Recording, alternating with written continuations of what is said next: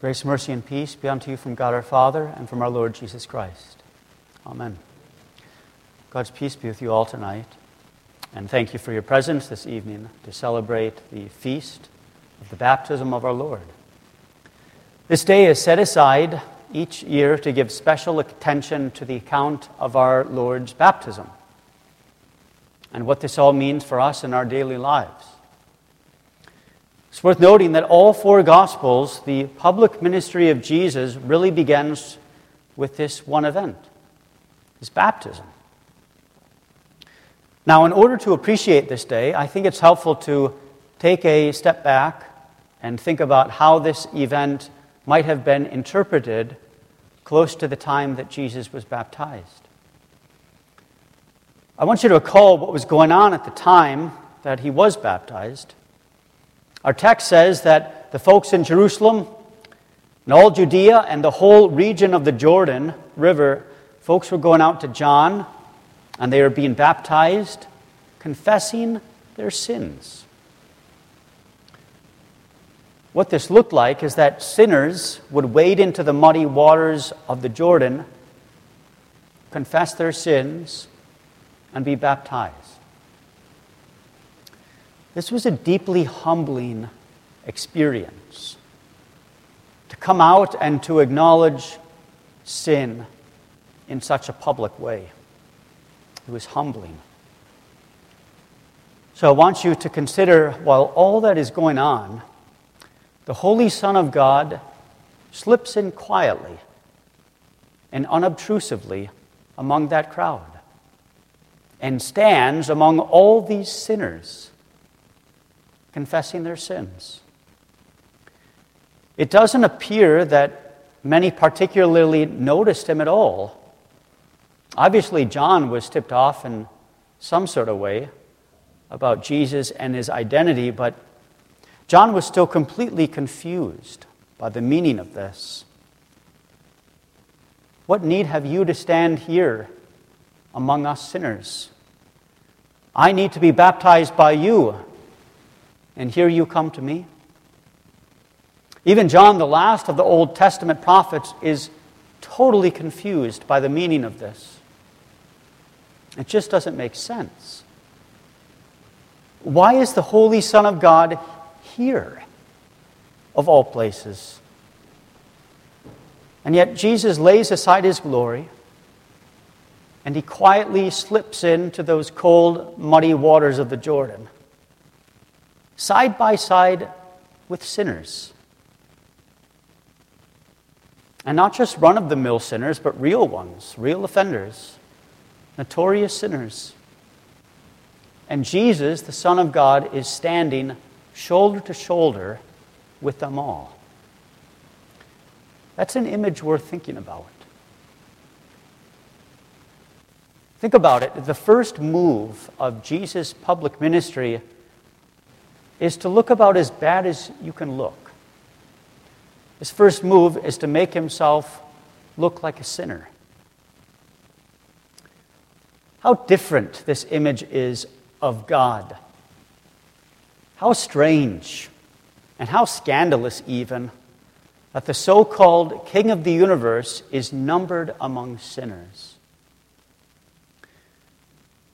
In Greek philosophy, God is the supreme good. He is the prime mover of all things. But that God would pay attention to poor sinners and come down among them and stand with the sinful world, no Greek philosopher would ever think that remotely reasonable.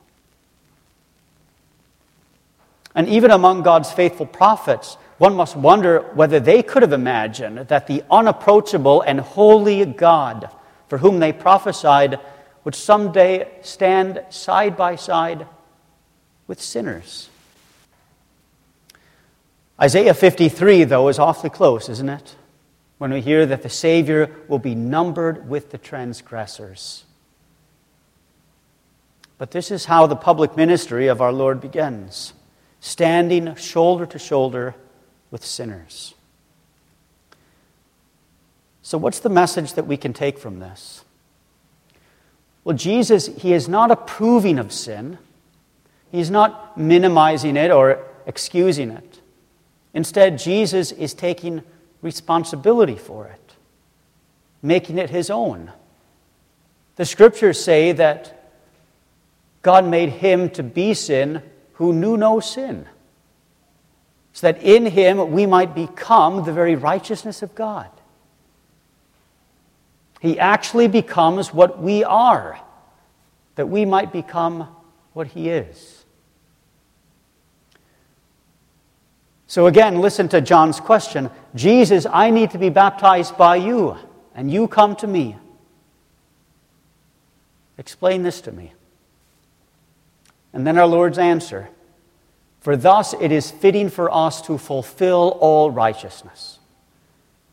Because not only will he live the perfect life for us, righteous and holy in every way, but he'll also die for us, rendering payment for all of our sinful, law breaking ways.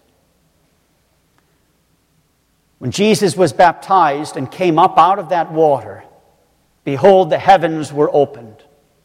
The Spirit of God descended like a dove, and it came to rest upon him.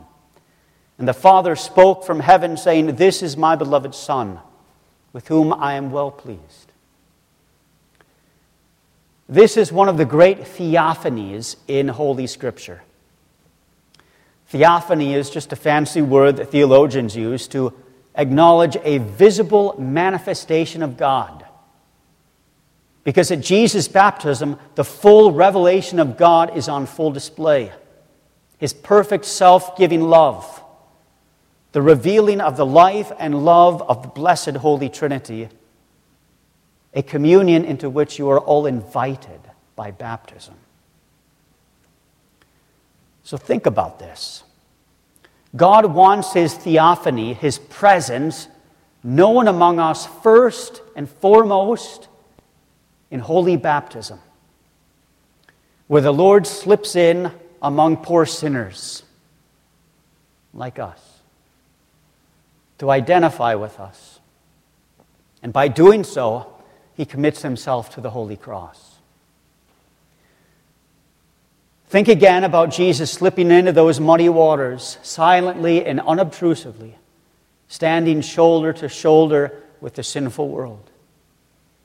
Because that's just what he did for each and every one of you in your baptism. When you were baptized, Jesus stood beside you and he did something amazing.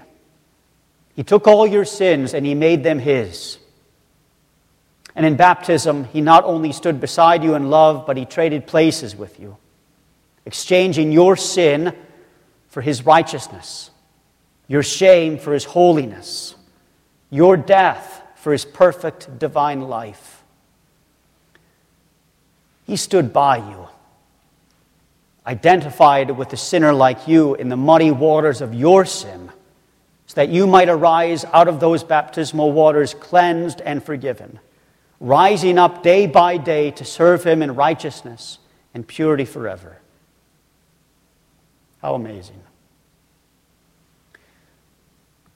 Martin Luther, he writes in the Large Catechism that when it comes to holy baptism, we Christians, we've got enough to study and think about and contemplate our whole lives.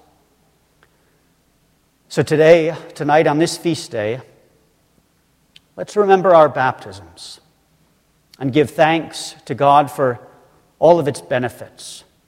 And never, never forget that in those waters, it's Christ who stands by our side. And He always will, both in life and in death. In the name of Jesus, Amen. May the peace of God, which surpasses all understanding, keep your hearts and minds in Christ Jesus. Amen.